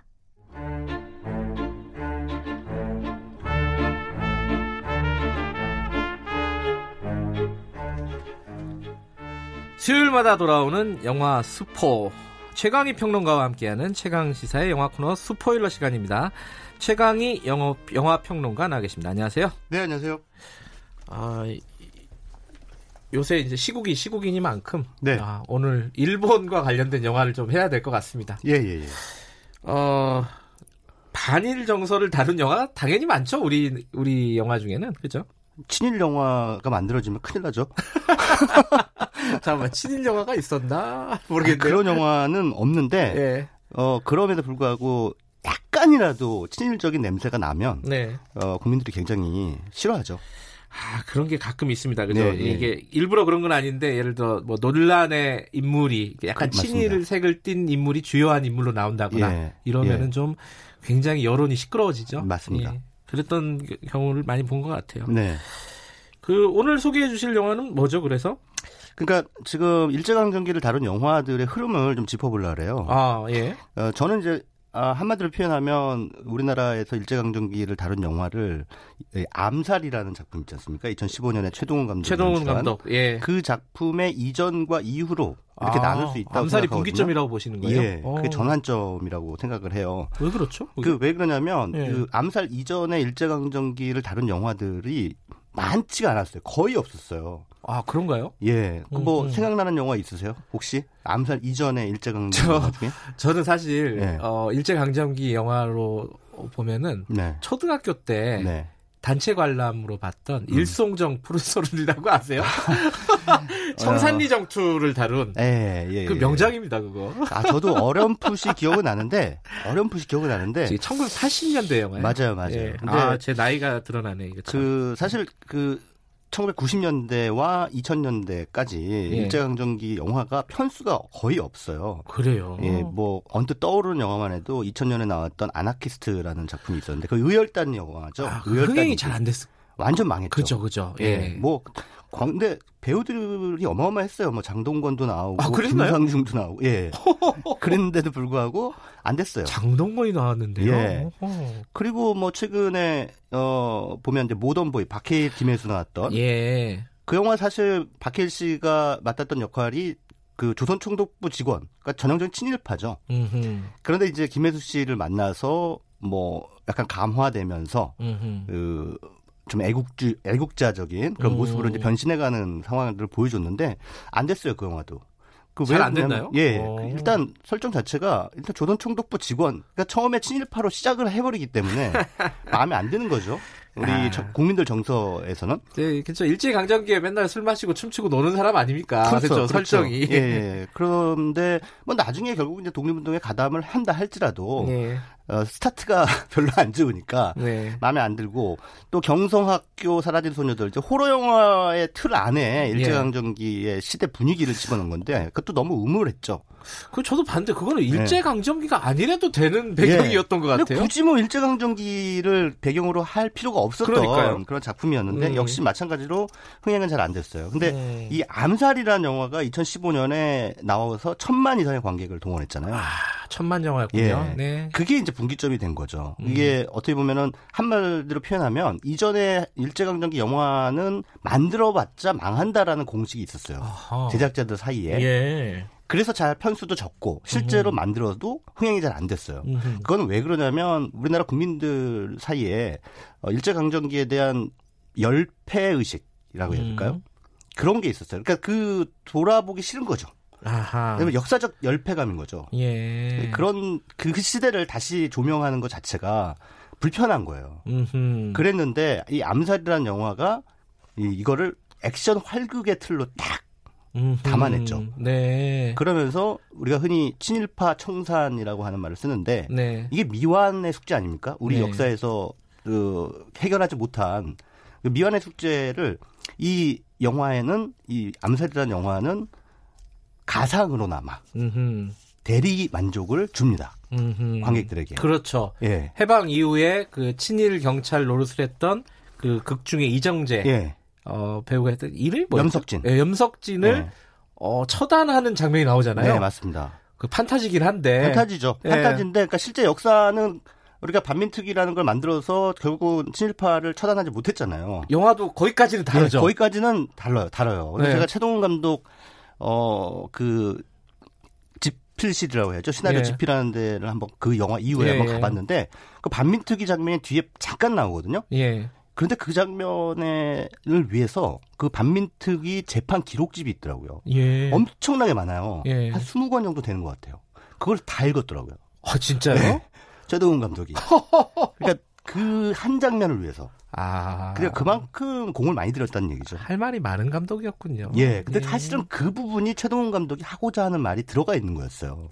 그러니까 반민특위의 실패. 음흠. 그리고 나서 근데 그걸로 끝나버리는 게 아니라 거기까지 역사적 팩트인데 그렇죠. 자 그럼 우리 영화니까 이랬으면 어땠을까요? 라고 하는 걸 한번 펼쳐봅시다. 음. 라고 하면서 이제 전지현 씨가 맡은 안옥윤이 예. 이정재를 찾아와서 왜 그랬냐고 물어보죠. 네. 그랬더니 이정재가 당시 반민특위에 나왔던 많은 친일파들이 했던 변명을 그대로 얘기합니다. 네. 해방될 줄 알았나? 아, 지금 성대모사 하신 건가요? 해방될 줄 알았나? 예. 이렇게 얘기를 하니까 약간, 약간 그 친구 같은데 약간. 어 그러니까 이제 안호균이 예. 네, 밀적이면 죽여라라는 명령 지금 실, 실- 뭐 실행합니다 하면서 암살을 해버리잖아요. 한 몇 년 전에 해방 네. 전에 받았던 명령을 예, 이행을 하는 거죠. 이행을 하는 거죠. 예. 비록 어, 우리나라는 해방을 찾았지만 독립을 되찾았지만 당신의 그이 배반, 배반 행위는 여전히 음. 유효하므로 지금 예. 나는 그 명령을 시행하겠다라고 하면서 어, 우리가 미처 하지 못했던 친일파 창- 청산을 그렇게 영화적으로 상징적으로 음. 보여주는 거죠. 그게 사실은 관객들한테 일종의 통쾌감을 안겨주면서 맞아요. 이 영화 암살이라는 작품이 천만 이상의 거대한 흥행을 한 원동력이 되지 않았나 이렇게 보는 거죠. 그 뒤에 짧은 장면이지만 그 카타르시스가 없었으면 네. 아마 많이 안 봤을 거예요. 그렇습니다. 예, 그냥 활극 정도로. 네. 어쨌든 아까 말씀하셨는데 그게 분기점이라면은 네.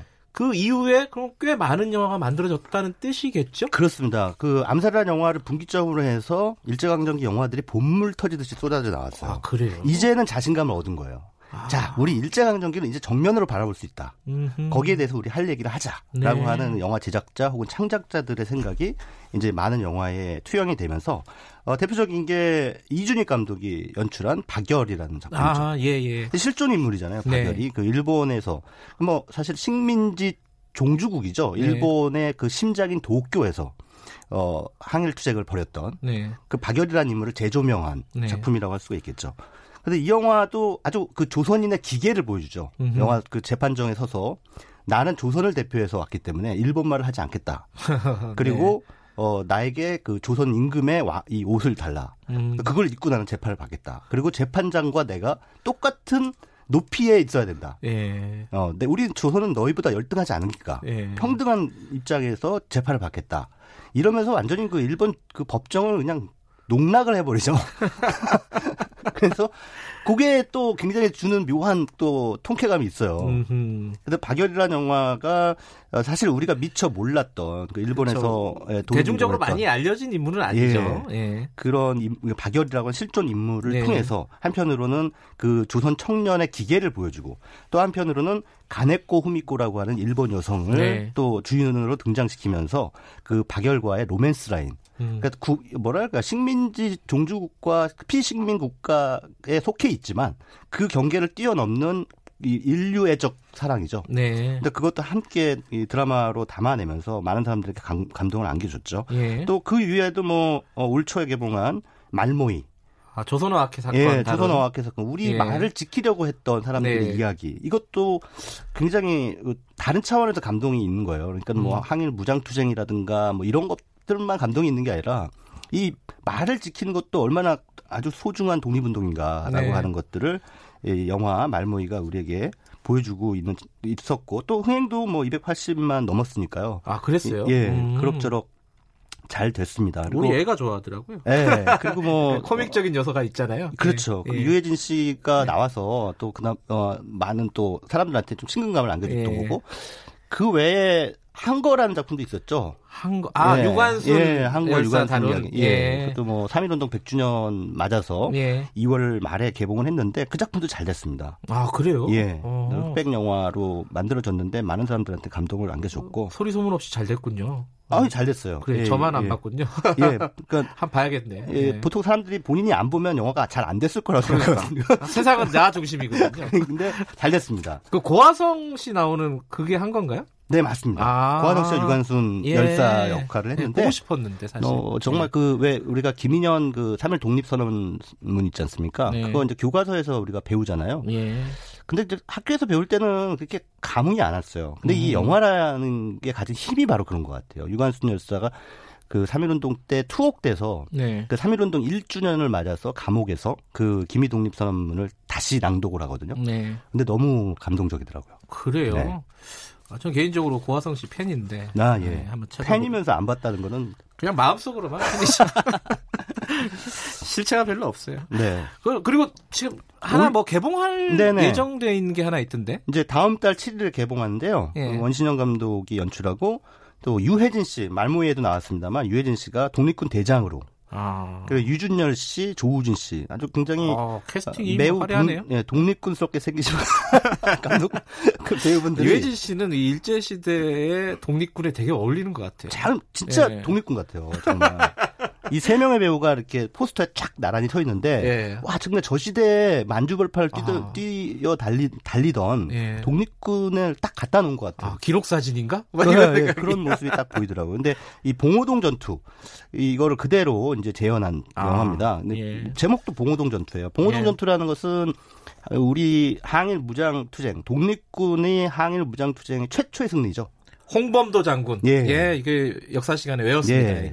예. 아마 뭐 영화는 아직 그 공개가 되지 않았습니다만 그 유해진 씨가 이제 다른 이름으로 나오는데 음. 어, 아마도 홍범도 장군을 모델로 삼아서 음. 이 영화에서 이제 연기를 한 것 같고요. 네. 유준열 씨는 여기서 그 저격수 총을 아. 아. 주 기가 막히게 잘 쓰는 저격수. 아까 예. 전지현 씨가 맡았던 안호균이 예. 이제 저격수였잖아요. 예. 네. 그래서 어 승리의 역사죠. 그러니까 일제 음. 강점기는 우리한테 전체적으로 봤을 때는 일본의 완전히 그 복속당한 패배의 역사지만 예. 그럼에도 불구하고 계속해서 이렇게 영화가 어, 우리가 이겼던 예. 한 순간 순간들을 이렇게 끄집어내고 있다는 건 이 영화 잘 되겠네. 네, 제가 그렇죠. 보기에는 꽤 잘 될 것 같아요. 그래서 이게 지금 또 일본이 영화를 도와주고 있어요. 그러니까요. 그래서 어, 어, 영화를 통해서 또 한 번 우리가 예, 일제 강점기를 우리가 어떻게 버티고 극복해 왔는지에 음. 대해서 좀 이렇게 기억하고 각인하는 그런 계기가 됐으면 사실 좋겠습니다. 봉오동 전투에서 승리하고 나서 이어지는 게 이제 청산리 전투잖아요. 그렇죠. 청산리 대첩 승리 이제 김자진 장군. 예. 그게 아까 제가 말 초등학교 때 봤던 음. 일성정 푸른 서를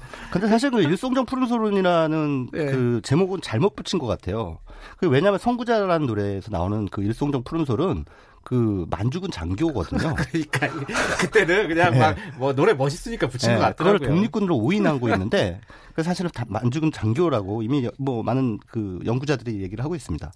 자, 근데 안 된 영화들도 있죠. 일제 강점기를 다루는데도 네. 참 논란만 일으키고 또 흥행도 잘 안 되고 이런 것도 아 많았습니다. 흥행은 하고는 별개로요. 그냥 흥행이 잘 이를테면 덕혜옹주 같은 영화는 예. 어, 손예진 씨가 나왔던 덕혜옹주는 꽤 잘 됐어요. 아, 흥행이 잘 됐어요. 예, 음. 560만, 580만 어, 뭐 그랬군요. 그 정도 예. 예. 흥행이 됐는데 다만 이 덕혜옹주라는 영화는 이제 이 역사 왜곡이라고 하는 측면에서 음. 논란이 좀 빚어졌죠. 친일 행적을 예. 미화했다? 뭐 이런 예. 거죠, 핵심은? 그렇죠. 그러니까 고종의 딸이죠. 네. 그 대한제국의 마지막 황녀라고 하는 덕혜옹주가 이제 일본에 끌려가죠. 네. 일본에 끌려가서 한 행각이 이제 영화 속에서 이제 미화돼서 나오죠. 음흠. 그 사실 그 조선 어 그러니까 대한제국의 그 황녀가 음.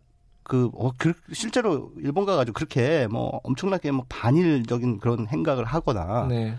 어, 사람들, 거기 끌려온 사람들한테 뭐 그 애국심을 고취하거나 이런 네. 행위는 안 했어요. 음. 근데 그거를 마치 한 것처럼 영화가 보여주니까. 미화했다? 아까 예. 말씀하신 그 함정에 빠진 거군요. 예, 그렇죠. 그리고 기본적으로 저는 덕혜옹주를 비롯해서 이 대한 제국 을 가지고 우리가 어, 어떤 반일 감정을 정당화하는 음. 그런 시도는 좀 약간 몰상식, 몰 역사적인 접근이라고 봐요. 왜냐하면 음. 대한제국, 우리는 대한제국을 개- 계승한 게 아니거든요. 그렇죠. 대한제국은 정말 국권을 일본에 갖다 바치는 아주 너무나 무능한 정권이었고, 우리는 1919년에 세워진 대한민국 임시정부를 계승한 거예요. 네. 대한민국 임시정부는 민주공화제를 표방한 최초의 국가입니다. 네. 그래서 그렇게 접근을 해 들어가야 되는데 아직까지 이런 바- 봉건적인 접근을 특히나 허저, 허준호 같은 그 음, 거작이잖아요. 거장 감독이 예. 이런 접근을 한다는 건 조금 음. 조금이 아니죠 아니라 아주 많이 한심하죠. 음. 그리고 또 그 유승환 감독이 연출한 그 군함도 어, 그게 의외로 논란을 예. 많이 일으켰습니다. 예 맞습니다. 예. 이 황정민 씨가 영화 주인공이죠. 예. 그 송중기 씨도 예. 이 영화 속에서 그 왜 OSS 대원으로 나와서 예. 그 군함도에 스며들어가지고 뭐 가진 활약을 펼치는데 황정민 씨가 영화 속에서 살아남기 위해서 일본에 붙잖아요. 예. 근데 그건 뭐 유승환 감독이 무슨 얘기를 하려고 하는지는 알아요. 저도 이해는 되더라고요. 예, 예. 예. 그런데 그거는 우리 국민의 정서를 오해하고 있는 거죠. 음흠. 그러니까 그런 사람이 있었을 수도 있겠죠. 음. 하지만 그러니까 생계형 친일이라는 게 예. 결국은 친일파의 명분이잖아요. 네. 나 살기 위해서 친일했어. 근데 그걸 우리가 극복해 넘어가야 되는데 네. 영화가 거기에 대해 면죄부를 줘버리면 네. 이제 우리의 가치 투쟁에서 갈 길을 잃어버리게 되는 거죠. 유성환 감독이 다음 영화 뭐 할지 고민이 많겠습니다. 네. 근데 한 가지 궁금한 거는 네. 엄복동은 왜 이렇게 안 된 겁니까? 그냥 영화가 못 만들어져서 영화를 너무 못 만들어서 그래요. 아니 일제강점기 영화라고 뭐 어, 하면 좀 제대로 네. 만들어야죠. 잘 만들어야죠. 근데 그 따위로 만들면 안 되죠. 어우, 막말을 하시는데. 알겠습니다. 네. 제가 다행히 안 봤습니다. 네. 예. 잘하셨습니다. 예. 자, 오늘 나온 중에, 중에 하나만 딱 추천하신다면은, 뭐, 이거는 꼭 안 보신 분들 봐- 봐- 보면 좋을 것 같다. 음, 오늘 제가 미처 소개를 해드리는 못했는데요. 역시 네. 이준익 감독이 박열이라는 영화 이전에 만든 작품이 있어요. 뭐죠? 그게 동주입니다. 아, 동주. 예, 윤- 시인 윤동주 윤동주. 신, 예, 신 윤동주. 근데 그 영화를 통해서 우리는 송몽규라는 또 다른 청년을 알게 돼요. 네. 그 송몽규의 기계, 와 정말 음. 멋있어요. 그래서 어, 사실 사촌지간이었거든요. 네. 윤동주와 송몽규. 그래서 식민지 청년의 두 가지 얼굴을 네. 어, 아주 탁월하게 담아낸 작품입니다. 그래서 동주라는 영화 꼭 한번 찾아보시기 바랍니다. 동주. 예, 안 보신 분들 한번 네. 보면 좋겠네요. 오늘 감사합니다. 예, 고맙습니다. 스포일러 최광희 영화 평론가였습니다.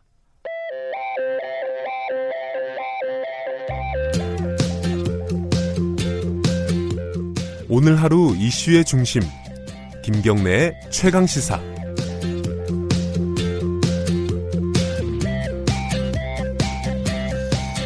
네, 김경래 최강시사 듣고 계시고요. 어, 3부에서는 어, 의도치 않게 일본 얘기를 계속 하게 되네요. 자, 이게 아까부터 말씀드렸는데 어, 미쯔비시 강제징용 피해자 소송이 이제 대법원에서 우리 그 피해자들 이기지 않았습니까? 근데 위자료 지급하라는 어, 판결을 지금 이행을 안 하고 있어요. 미쯔비시 중공업이. 그래갖고 지금 압류를 했는데 한국 내 자산을 이거를 지금 매각을 하는 후속 절차가 진행이 될 것 같습니다. 이게 또 일본은 반발을 하고 있고요. 관련된 얘기 뭐 간단하게 좀 여쭤보도록 하겠습니다. 어, 피해자 소송 대리인입니다. 최봉태 변호사님 연결돼 있습니다. 안녕하세요. 네, 안녕하십니까. 지금 이제 우리 대법원의 판결에 대해서 미쯔비시는 뭐 위자료 지급을 아예 뭐 반응도 안 하고 있는 건가요? 어떻습니까 상황이? 지금 미쯔비시 중공하고는 저희들이 그 협상을 과거에 했었거든요. 네. 2010년부터 해서 2012년까지 공식적으로 16번에 걸쳐 가지고 충분히 협의를 지금 했던 경험이 있습니다. 네. 아, 그래서 이 부분이 이제 대부분에서 우리 확정 판결이 났기 때문에 네. 그 협의가 그 이제 유종의 미를 이제 거둘라 저희들이 기대를 했었는데 네. 이번에는 오히려 그 협의 자체에 대해 가지고 이제 미쯔비 중공이 15일까지 응하라고 저희- 저희들이 요구를 했는데 네. 응하지 않는 저희들이 아. 아주 생각지도 못한 그런 사태가 지금 발생된 거죠. 아예 협의에 응하지 않고 있다. 그래서 이거는 아마 일본 정부가 아마 강력하게 지금 방해를 하고 있지 않나 저희 아하. 추측을 하고 있습니다. 그러면 지금 이제 미쯔비시의 한국 내 자산을 지금 압류한 상태인가요? 지금 상황은? 예, 그렇습니다. 지적재산권에 대해 가지고 네. 압류를 광주에 있는 변호사님들이 하셨죠. 예. 그럼 이 매각 절차를 밟게 되는 겁니까? 곧? 그래서 저희들은 가급적이면 이제 그런 사태를 네. 그 피하기 위해서 협의를 해서 이게 원만하게 포괄적으로 화해를 끝내자 이렇게 제안을 한 것이고요. 네. 그런데 그쪽에서 그런 기회를 줬음에도 불구하고 네. 이제 그대 차수니까 예. 이제는 법의 그 준엄함을 이제 보여야 되지 않겠습니까? 아하. 이게 그 뭐야 우리나라에 있는 그 아까 지적 재산권 이런 거라고 하셨잖아요. 그 자산이 어 미쯔비시 자산이 한- 돈으로 따지면 어느 정도예요? 어, 그것은 이제 지적 자산이기 때문에 이제 네. 감정을 해야 돼서 환가 절차 과정에서 음. 감정을 해야지 정확하게 시세를 할수 있습니다. 그렇군요. 예. 지금 근데 그 일본에서요 제3국 중재를 어, 하자고 얘기를 했습니다. 우리 청와대에서는 지금 거절을 한 상황이고요. 근데 이게 어 한일 청구권 협정 관련해서 이 제3국 참여 중재 위원회 이거를 통해서 해결한다 이런 게 명문화가 돼 있는 거 아니에요? 이거를 어떻게 생각을 해야 되는 겁니까? 이게 좀 법적으로 좀 어렵더라고요. 네. 좀 설명 좀 네, 네, 해주세요. 예, 정권 협정 제 3조에 따른 그런 이제 내용이거든요. 왜 네. 그러냐면은 이 청구권 협정이라는 것이 그 당시에 그 일본이 반성을 과거를 안 했기 때문에 네. 과거를 반성 안 했기 때문에 아주 애매하게 협의를 하는 과정에서 네. 타협이 타결이 되지 않은 부분이 많습니다. 예를 네. 들면 식민지 지배가 합법이나 불법이나 부분이라든지 이제 개인 피해자들의 구제 관련되는 부분이라 이런 부분에 대해서는 제대로 협의가 되지 않다 보니까 애매하게 이제 미봉을 시키는 것이거든요. 그러다 네. 보니까 사후에 많은 법적 분쟁이 이제 발생이 되리라고 이제 예상이 되었는 것이고 그걸 해결하기 위해 가지고 아, 청권 협정제 3조에 보게 되면은 이 협정의 해석과 관련되는 분쟁이 발생할 경우에는 평화적으로 해결하도록 방법이 나와 있습니다. 하나는 네. 뭐냐면은 외교적 협의를 해보고 해서 해결해보고 예. 만약에 외교적 협의를 해서 해결 안 되면은 이제 중재를 통해 가지고 네. 해결하라 이렇게 되어 있거든요. 예. 근데 과거에 이제 우리 정부가 일본 측의 외교적 협의에 대해 가지고 이제 거부를 했기 때문에 이제 일본 측에서는 중재를 이용해서 해결하자 이렇게 이야기하는 것인데 네. 이제 한국 정부가 입장을 바꿔 가지고 원 플러스 원으로 해서 어, 협의를 하자고 지금 제안을 했지 않습니까? 음, 네. 그러면 이제 중재에 갈 필요가 없는 거죠. 아, 중, 중재에 갈 상황 아니다. 이런 말씀이시네요. 아니 외교적 협의를 하자고 해서 네. 지금 일본이 응해서 협의를 하면 되겠죠. 음. 근데 어, 어제 그 대한변협에서 이제 그 일본 외신 기자들하고 기자회견을 했잖아요. 네네. 그 외신 기자가 이런 질문을 하더라고요. 지금 이렇게 어 뭐랄까 국내 미쯔비시 자산에 대해서 매각 절차를 밟겠다 이렇게 하는 게 지금 그 일본의 무역 규제, 어, 수출 규제 이, 여기에 대한 뭐 대응 아니냐, 정치적인 대응 아니냐 이렇게 질문을 하는데 요건 어떻게 대답을 해주실 수 있겠습니까? 그러니까 지금 일본이 그 우리나라에 비교해서는 상권 분립이 제대로 안 돼가 있습니다. 하하 그렇죠. 그리고 예. 법치주의라든지 민주주의라는 것이 상당히 지체가 돼가 있거든요. 예. 어, 그러다 보니까 한국의 그 대부분에서 확정 판결이 났다 하면은 그것은 이제는 따를 수밖에 없는 상황에도 불구하고 네. 이 판결을 뒤집기 위해 가지고 뭐 여러 가지 그 압력을 행사하고 있는 것인데 이거는 네. 일본이 그만큼 상권 분립이 안 되고 있다는 것을 스스로 자인하는 것이거든요. 네. 그래서 지금 저희들은 법을 하는 입장에서 외부적으로 어떤 정치적인 그런 거는 고려하지 않습니다. 네. 우리는 법, 법과 피해자들의 인권을 중심으로 해가지고 법적 절차를 가는 것이기 때문에 네. 뭐 일본 기자는 경제적으로 이렇게 압박을 가하면은 이 우리가 양보를 하리라 그렇게 생각하는 것 같은데 전혀 음. 그렇지 않다고 이야기를 들었는 것이고요. 예. 또 이게 지금 법치주의 국가에서 어, 사법부의 확정 판결을 무시한다는 것은 있을 수 없는 일이거든요. 예를 들어서 한국의 기업이 일본에 가 진출해 가지고 영업 활동을 하고 있는데 일본에서 확정 판결이 났는데 네. 그것을 존중하지 않는다면 어떤 일이 벌어지겠습니까? 네. 근데 이게 일부에서는요, 음, 이게 매각 절차 들어가고 이러면은, 아, 일본이 또 보복하는 거 아니냐, 추가 보복하는 거 아니냐, 이게 걱정이 있습니다. 아, 이거 어떻게 참 어렵네요. 이거 어떻게 생각하십니까? 그 이게 지금 어, 추가 보복을 한다든지 하는 것은 있어서는 안 되고요. 그거는 네. 결국은 그 무업천지로 가자는 것이거든요. 네. 그러니까 이게 지금 사법부에서 냉정한 판단을 해서 법리적인 판단을 한 것인데 네. 그 부분에 대해서 불만이 있다고 해가지고 보복을 한다. 그것은 법치주의 국가가 아님을 스스로 자인하는 겁니다. 네. 그래서 일본 정부는 법을 무시하는 그런 행태를 보여서는 안 되- 되는 것이고요. 네. 만약에 보복 조치를 한다 하더라도 우리가 의연하게 대응을 해야 되겠죠. 의연하게. 음. 일본이라고 하는 사회가 우리나라만큼 법치주의라든지 민주주의가 성숙되지 않아서 이런 갈등이 생기는구나. 네. 그래서 우리가 의연하게 지금 대처를 해서 일본의 민주주의라든지 법치주의를 성숙시키는데 우리가 좀 도와줘야 됩니다. 아, 우리가 좀 도와줘야 된다. 예. 근데 이제 이, 어, 양승태 대법원에서 이 소송을 질질 끌면서요. 그 피해자분들 많이 돌아가셨죠, 지금. 그렇죠. 지금 몇 분 남아 계십니까? 지금 원고 저희들 부산에서 했는 재판은 그 여섯 명이 시작했는데 모두 다 돌아가셨고요. 아, 그 다음에 이제 그 어, 신일철을 항도로 했는 재판에도 이춘식 할아버지 혼자만 지금 살아계신 상황이고 예. 지금 광주의 근로정신대 피해자 같은 경우에는 할머님들이 계시기 때문에 어, 양금덕 할머니는 살아계시고 네. 그렇죠. 그 다들 근데 고령이시잖아요. 그죠? 그렇습니다. 90세 넘으신 분들도 많고. 어, 이게 지금 이렇게 어떤 그 매각 절차, 자산 매각 절차 이렇게 밟고 이런 것도 이 피해자분들이 워낙 고령이시고 시간이 없다. 이런 측면도 많이 고려가 되는 거겠죠? 그렇죠. 저희들이 지금 포괄적 화해를 위해서 많은 시간을 이렇게 들였는 것인데 네. 지금 아, 피해자들이 많은 기다릴 수는 없는 거니까 저희들은 피해자가 살아 있을 동안에 법적 정의를 수립하는데 저희들이 도와야 할 법적 의무가 있습니다. 네. 그렇기 때문에 피해자들의 요구가 법적 정의가 이게 실현되지 않는 상황이라 그러면은 네. 어, 강제 집행을 통해 가지고 이 지금 강제적으로도 정의를 수립해야 되겠죠. 네. 지금 아까 말씀하셨는데 이게 소송이 한 개가 아니라 굉장히 여러 개 동시에 막 진행이 되는가 봐요. 그죠? 그렇습니다. 지금 한국 내에도 재판이 이제 그 대부분 확정 판결 이후에도 지금 계속되는 사건이 있는데 네. 그래서 이거는 안타까운 상황이죠. 왜 그러냐면은 네. 확정 판결이 났으면은 후속 조치로서 아하. 동일한 피해에 대해 가지고는 동일한 구제가 이루어질 수 있도록 외교적인 노력을 해야 되는 것이거든요. 네. 그런데 이제 일본 정부가 그게 응하지 않고 또 우리 한국 정부도 일본 정부가 응하지 않는 걸 예상을 해가 여러 가지 치밀한 작전을 세워서 어, 어떤 의미에서는 성과를 내야 되거든요. 네. 그런데 지금 뒤늦게 지금 우리가 우리 정부가 이 한국의 정권 수혜 자금을 어, 사용했던 기업을 좀 이렇게 협조를 받아가지고 일본 기업이 배상하도록 하는 안을 음. 내놨지만은 아직까지 본질적인 책임이 있는 일본 정부를 견인하는 데까지는 이르지 못하고 있는 게 안타까운 현실입니다. 알겠습니다. 오늘 말씀 여기까지 듣겠습니다. 고맙습니다. 네, 감사합니다. 미쯔비시 강제징용 피해자 소송 대리인 최봉태 변호사였습니다. 7월 17일 수요일 김경래 최강시사는 여기까지 하겠습니다. 저는 뉴스타파 기자 김경래였고요. 내일 아침 7시 25분 다시 돌아옵니다.